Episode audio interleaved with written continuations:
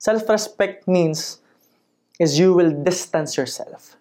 You will detach yourself from people who doesn't respect you. Instead na umikot yung buhay nila sa negativity, sana natututo sila.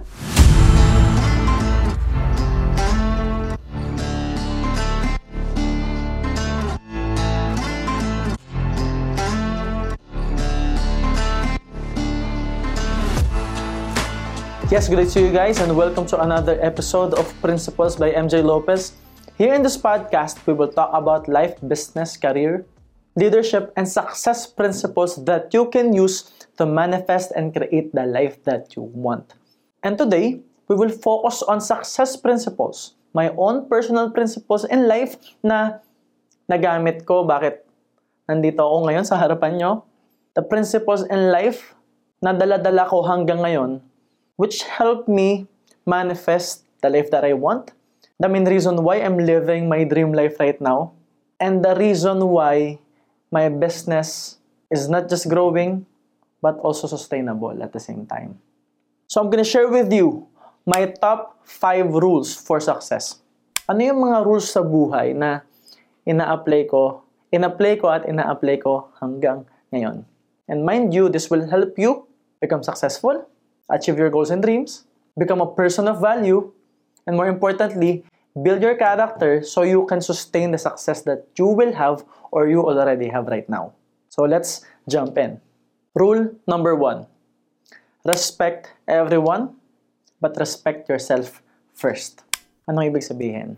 Noong nagsisimula pa lang ako magnegosyo, isa sa pinaka naaalala kong laging sinasabi sa akin ng nanay ko, which is, my main mentor, kauna-unahang nagturo sa akin ng negosyo, and the main reason why I earned my first million is her teachings. Is the process I learned from her. Lahat ng bagay na natutunan ko sa kanya, yun yung daladala ko hanggang ngayon. At yun yung nagdala sa akin sa first million ko. And she is always telling me to respect everyone. Now, nung una, hindi ko siya masyadong maintindihan kasi alam naman natin, hindi lahat ng tao may respeto sa'yo. So, paano mo irerespeto yung mga taong walang respeto sa'yo? O paano mo irerespeto yung mga taong hindi mo naman kilala? But she kept on telling me that kailangan mong irespeto yung tao sa paligid mo kasi kung nakikita mo yung sarili mo na magiging sobrang malaking negosyante, o nakikita mo yung sarili mo, na-visualize mo yung sarili mo that you will eventually become big at lalaki yung negosyo mo ng sobrang laki, lahat ng tao sa paligid mo, kliyente. Lahat ng tao sa paligid mo, future customers. So if you think about it, kahit anong antas niyan sa buhay niyan, pag lahat ng taong namimit mo, nire-respeto mo, at nagkapera yan, either malalapitan mo yan, or kung may negosyo ka, mabebentahan mo yan. Kasi laging sinasabi sa akin ng nanay ko, what if sumikat ka? What if maging sikat kang negosyante? What if maging big boss ka? Marami kang empleyado. What if ma-interview ka sa TV? Which is nangyayari na ngayon. And I think this principle led me to where I am today. So lagi lang sinasabi sa akin, kung sisikat ka MJ, kung sisikat ka Mac, kasi Mac Mac ang palayaw ko before, imagine mo kung hindi maganda trato mo sa tricycle driver at napanood ka niya sa TV, ano sasabihin niya? Ah, yan yung masama yung ugali, yan yung tiga dito sa Mamatit. Yan yung tiga dito sa Kabuyaw na mayabang. Tapos nagkakotse ka, yung gasoline boy, binabastos mo. At nakita ka nun sa TV.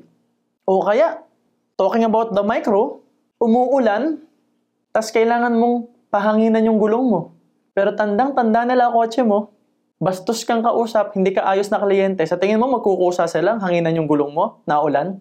O hahayaan na lang bumaba ka at mabasa ka, ikaw mismo maghangin ng gulong mo. Halimbawa, wala kang respeto sa waiter. Paano kung babuyan yan yung pagkain mo? Paano kung pagtripang ka niyan? And then I realized, lagi rin sinasabi sa mga libro, sa mga videos, that respect begets respect. Yes, hindi natin sila kilala. Hindi ko sila kilala. Pero walang masama kung ere-respeto ko muna sila. Kasi kung ako yung mauunang magbigay, there's a huge chance that the respect will reciprocate. At hindi man nila ibalik, doon napapasok yung respect yourself first. Ibig sabihin, pag hindi nila binalik, you don't have to talk to them again. Doesn't mean kailangan mo silang i-disrespect. Doesn't mean kailangan mong gumawa ng mali sa ibang tao. Doesn't mean gagayahin mo yung ugali nila. But respecting yourself means that you stay away from these people so that your respect towards yourself will be intact. And self-respect means hindi mo sila gagayahin. Hindi ka gagante. Hindi ka gagawa ng masama kagaya nung ginawa nila sa'yo. For me, that's self-respect. So kung papalawakin natin to, grabe. Kasi, simula nung nagsimula akong magnegosyo, hanggang ngayon, grabe respeto ko sa mga tao sa paligid ko. Nung mga panahong hindi ko pa kaya mag-tip, lagi ako nagtitinko sa mga waiter, sa mga gasoline boy. So, ang nangyayari, kahit hindi pa ako sobrang yaman, at least, yung ngitian lang namin, parang magtotropa kami. Maganda yung energy. And at some point, they will be excited to serve me dumating sa point na because of that respect, I was able to build relationships sa mga restaurants na kinakainan ko. Kasi ang ginagawa ko, nagkakreate ako ng impact, talagang ginagalingan ko yung pagrespeto sa kanila, pakikipag-communicate sa kanila, pangangamusta sa mga waiters, at dumadating sa point na, syempre, paborito ko na yung mga place, di ba? Kung saan ako normally kumakain, at doon ako magdadala ng prospects, clients, and customers. So what's happening is, Since good energy sa place, nare-respeto ko silang lahat, masaya sila, na nandun ako. And since minsan, obvious na nagko-close ako ng deal, kakampi ko ngayon sila. Ang ganda ngayon ng energy. And guess what? Nararamdaman yun ng customer mo, ng kliyente mo, ng prospect mo. So sa mga restaurants na pinupuntahan ko, I was able to build this relationship. Kaya pag nagdadala ako ng kliyente, close deal. So because of that, lumaki yung negosyo, nagkakapera na ako. Nagkapera na ako, natuto ako mag-tip, mamigay, mag-contribute. And related yan sa rule number 2. But bottom line, since I respect everyone, I respect them, minsan pag dumadating ako dun sa mga pinupuntahan ko lagi, akala nung prospect ng mga kasama ko, ako yung may-ari ng restaurant. Sobrang saya. Sobrang ganda ng energy at taas ng respeto. Now, let's talk about respecting yourself.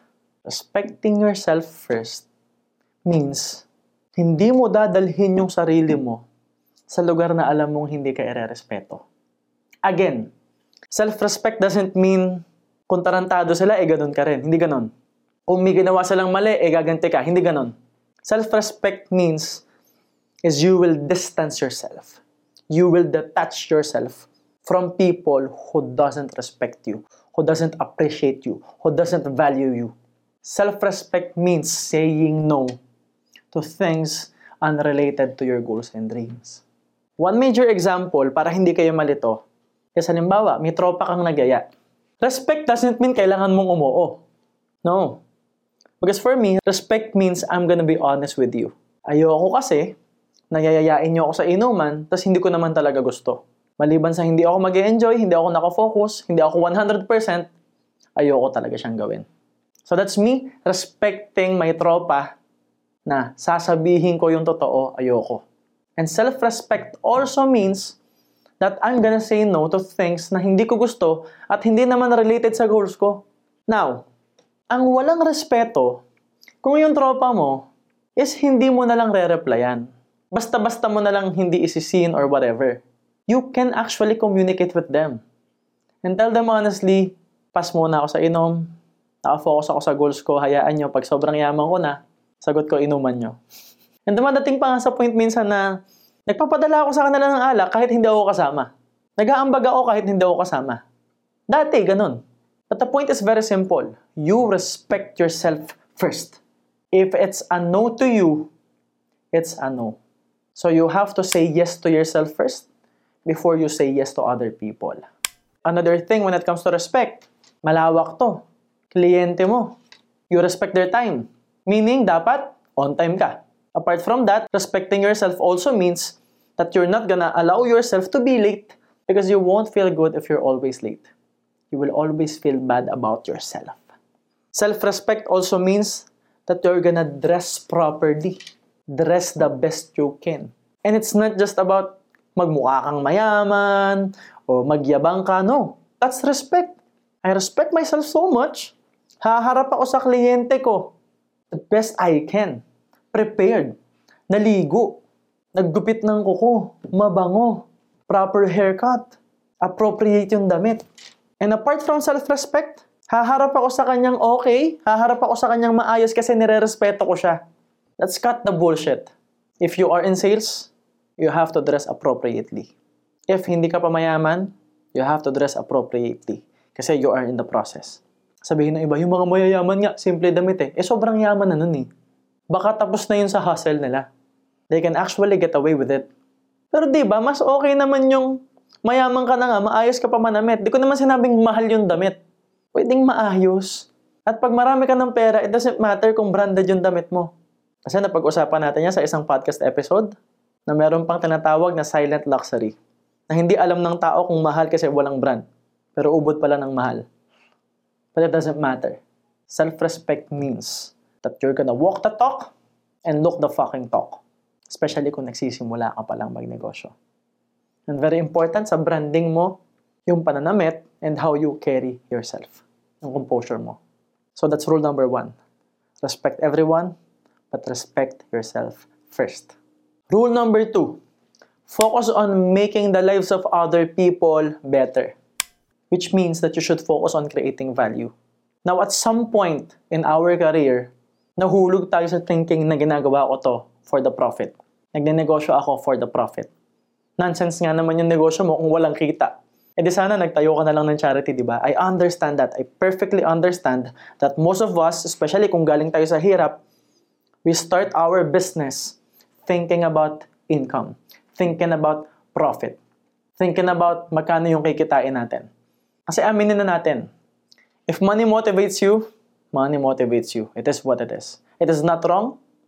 It is not right. It is what it is. So the point is very simple. So as you move forward in your business, in your career, in your development, when you grow as a person, you will then realize that focusing on value, focusing on making the lives of other people better, especially as an entrepreneur, will give you more profit will make your business more sustainable. And it will actually make you happier. You will feel good. Kasi, if you focus too much on the profit, the automatic behaviors, the patterns, the decisions will revolve around money. Now, if you think about that, at pag sumobra yan, ang nangyayari, ang nasa isip mo lang is tubo, tubo income. Okay yan, profitable yung business mo. Pero what if kailangan mo na mag-innovate. What if kailangan na ng improvement? Especially right now, that the world is changing really fast. Matindi ang laban sa marketing, sa branding. Ang daming new technologies. Ang daming new way to do things. Ang daming way to actually generate more funds. Pero dahil nakafocus ka sa pera at sa tubo, sa margin mo, yung iba hindi naglalaan ng budget sa marketing. Yung iba hindi naglalaan ng budget sa quality ng products. Yung iba hindi naglalaan ng budget sa creatives. Yung iba hindi naglalaan ng budget sa branding. Kasi ang budget, laging nakafocus sa paano lalaki yung tubo, paano lalaki yung income, lalong bababa yung sales mo. Babagsak yung branding mo. Babagsak yung marketing mo. And chances are, yung quality ng products mo, kung hindi man nag-grow, mapag-iiwanan, baka bumabagsak din yung quality kasi nagtataas ng presyo yung mga bilihin ngayon. Yung mga raw materials, tumataas. Tumataas yung gas. So, pag nakafocus ka sa pagtitipid, mako-compromise lahat ng mahahalagang aspects ng business mo. But if you focus on making the lives of other people better, let's say you are able to develop a product na sure na makakatulong sa mga tao. And then, ang utak mo, growth, growth, growth. Improve, improve, improve. It's always making things better. Especially for the client, for the customers.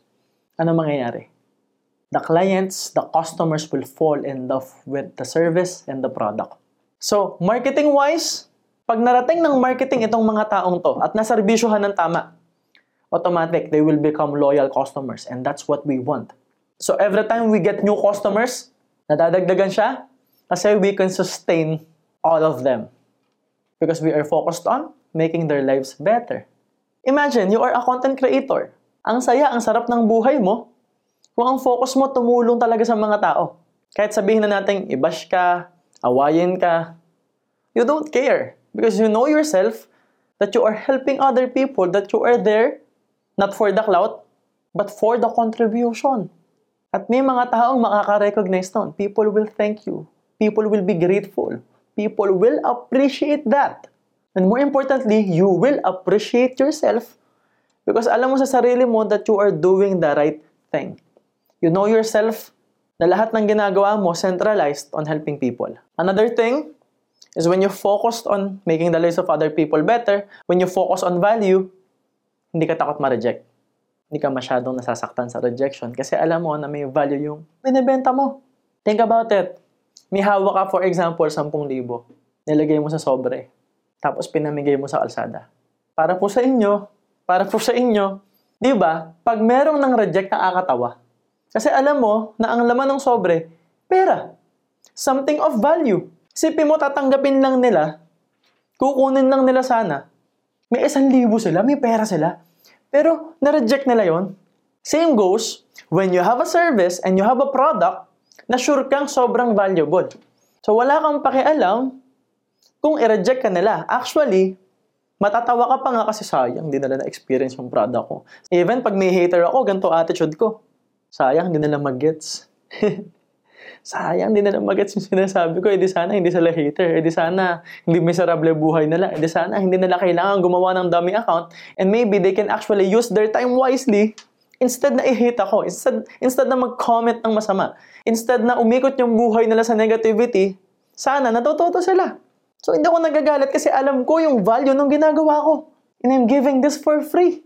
And that's also a form of self-respect na kapag may hater, sobrang negative, hindi ka papatol. Because that's me respecting myself. And also, that's me focused on making the lives of other people better. Rule number three, celebrate all the wins, including the small ones.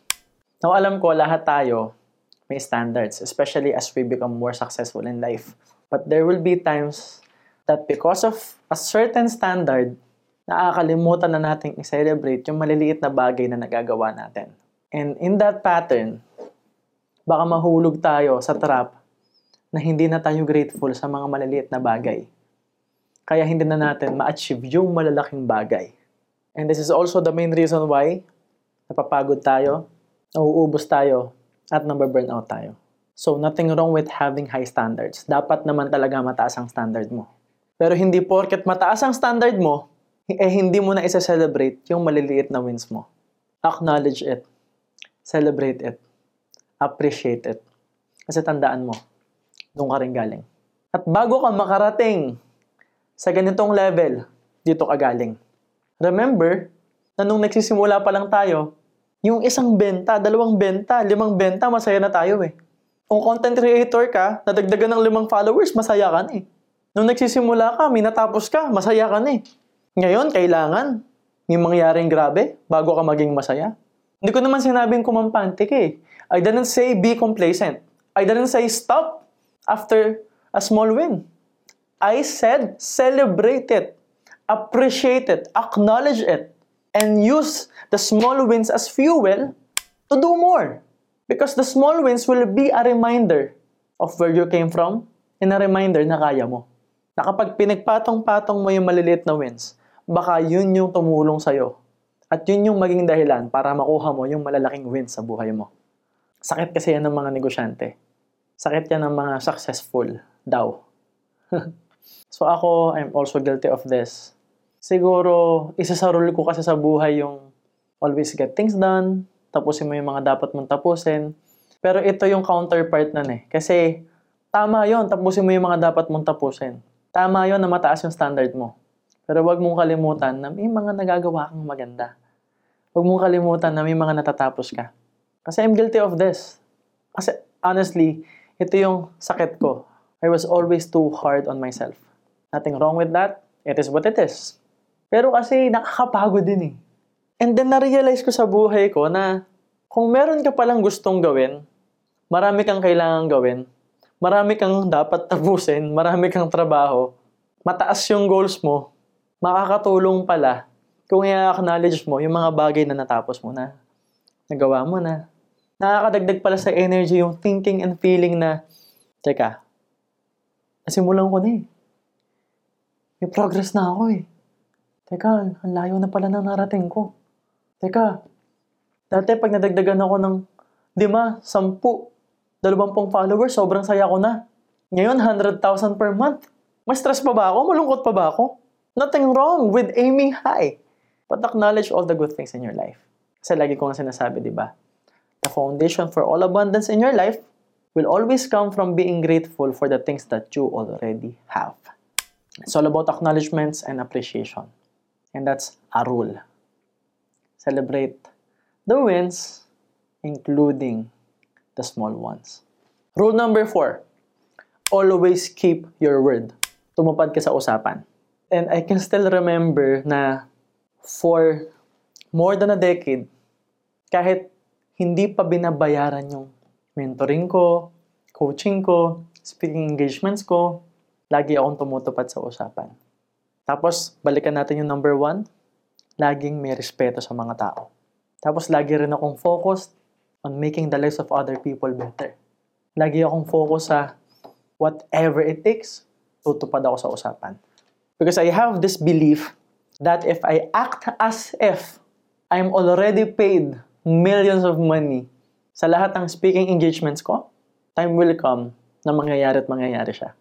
I have this firm belief that if I always do my best and always keep my word, as if my word is worth millions, time will come.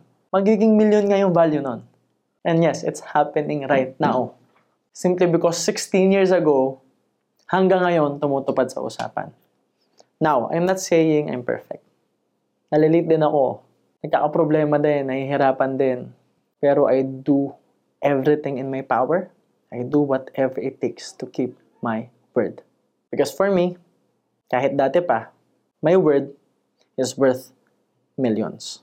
So ngayon, ito na yung bagong goal. My word is worth billions. Yun na yung paninindigan ko ngayon. Always keep your word. And rule number five, don't sleep unless you win. So this is related to getting things done, This is related to my standards at ito yung sinasabi ko sa inyo na sometimes hard ako sa sarili ko. Pero nakarating ako kung nasan ako ngayon dahil dito sa prinsipyo na to. Dahil sa rule na hindi ako matutulog ng talunan. Now, way, way back when I started doing this, sobrang hirap, sobrang bigat, sobrang grabe, at sobrang hard sa sarili to the point na nababurn out na ako sa sarili kong goal. And then later on, I was able to develop a system and structure where I can win without being too hard on myself. Kasi kailangan alam mo kung ano yung nagpapasaya sa'yo. Alam mo kung ano yung makakatulong sa'yo para manalo ka. Kasi ganito yan eh. We overestimate what we can do in 3 months, but underestimate what we can do in 3 years. Ang daming gusto magpapaya 3 months lang. Pero hindi nila alam that they can be healthier, more aesthetic, stronger, kung gagawin nilang lifestyle for 3 years yon at magiging habit na nila yon. Daming gusto maging milyonaryo ng 3 months. Pero kung susundan mo at dadaanan mo yung proseso, kahit matagal, ang mahalaga, kaya mong ulitin at sustainable siya. A lot of people minamadali yung pagsikat sa social media, kaya nagkakamali sila ng decision making. Without realizing that you can build a better brand, you can help more people, you can reach more people kung magiging consistent ka sa value na kaya mong ibigay sa mga tao. In your career, ganun din. Pero, you can actually win your year if you win your months. And you can win your months if you can win every week. And winning your week means winning every day. And winning is as simple as starting. Winning can be as simple as creating content. Because winning doesn't mean that you are focused on results, that you are too focused on money. Winning means that you are able to do what you have to do, that you are able to get things done. Winning for me means na yung mga bagay na alam mong dapat mong gawin, kaya mong gawin, pwede mong gawin, is gagawin mo every day. The things that you know you must do, that you know that you can do, the things that you know that you should do, and you can actually do it. You have the capacity to do it. Kailangan mo lang siyang gawin every day. Again, you don't have to be too hard on yourself. Pero huwag kang papayag na matutulog kang talo. Kasi kapag nakasanayan mo yan, gigising kang talo. Mabuti sana kung pagising mo, laban ulit. Paano kung hindi? Paano kung nagawa ko naman eh? Paano kung sabihin mo sa sarili mo na, Kagabi nga, tinulog ko na lang. eh. Tulog ko na lang ulit. Tapos pag natalo ka, tulog na lang ulit. Hanggang sa ang gagawin mo, ang magiging normal behavior mo, tuwing matatalo ka, tuwing hindi okay, ito tulog mo na lang. At pag naging habit yan, magpo-procrastinate ka na lang, hanggang sa hindi mo namamalayan, dumipas na yung taon, wala ka pa rin resulta. Hindi mo pa rin nakukuha yung mga bagay na gusto mo. Hindi ka pa rin nakakausad, and then you will feel bad about yourself. And when that happens, lalo kang mahihirapang mag-take ng action. Lalo kang mahihirapang makarecover. Pero kung sasanayin mo yung sarili mo na panalo, whatever it takes, kahit sabihin na natin maliit lang yung panalo, panalo pa rin. Kahit sabihin na natin na hindi masyadong marami yung benta, pero alam mo sa sarili mong ginawa mo yung best mo, panalo pa rin. One major example is, na nag-start pa lang ako mag-network marketing way, way back. Pag wala akong benta, ang ginagawa ko, pumupunta ako sa office, naghahanap ako ng cross-line ko na demotivated. Yung low moral. Eh kasi wala pa akong grupo eh. Wala pa akong sariling grupo. Sino yung motivate ko? Tapos yung low moral, gagawin ko yung best ko na matulungan siya at maturuan siya. Nag-benefit siya, yes. Nag-benefit din ako. Ano? Napag-practicean ko siya. So kahit mali-mali yung pang-motivate ko, so kahit mali-mali yung sinasabi ko pang-motivate ko, doon ako gumaling. Kasi everyday hindi ako pumapayag na, uy, wala akong benta. Teka, kailangan may ma-motivate ako. Kailangan may masolve akong problema. Kailangan may matapos ako ngayon. At yun ang nagpagaling sa akin as a speaker. Dumating sa point because of that attitude, nung dumating yung grupo ko, prepared ako ngayon. Prepared ako mag-mentor, prepared ako mag-coach, prepared ako mag-motivate. Kasi na-motivate ko ng lahat ng tao sa office eh. Yung pa kayang grupo ko, hindi. So dumating yung time, naging habit ko yon hanggang sa gumaling ako mag-coach. Dumating sa point na pati halaman, binebentahan ko. Pati paso, kausap ko. Just for the sake of being able to improve and do something. And since naging habit ko siya, sarap lang na every day, I know how to win.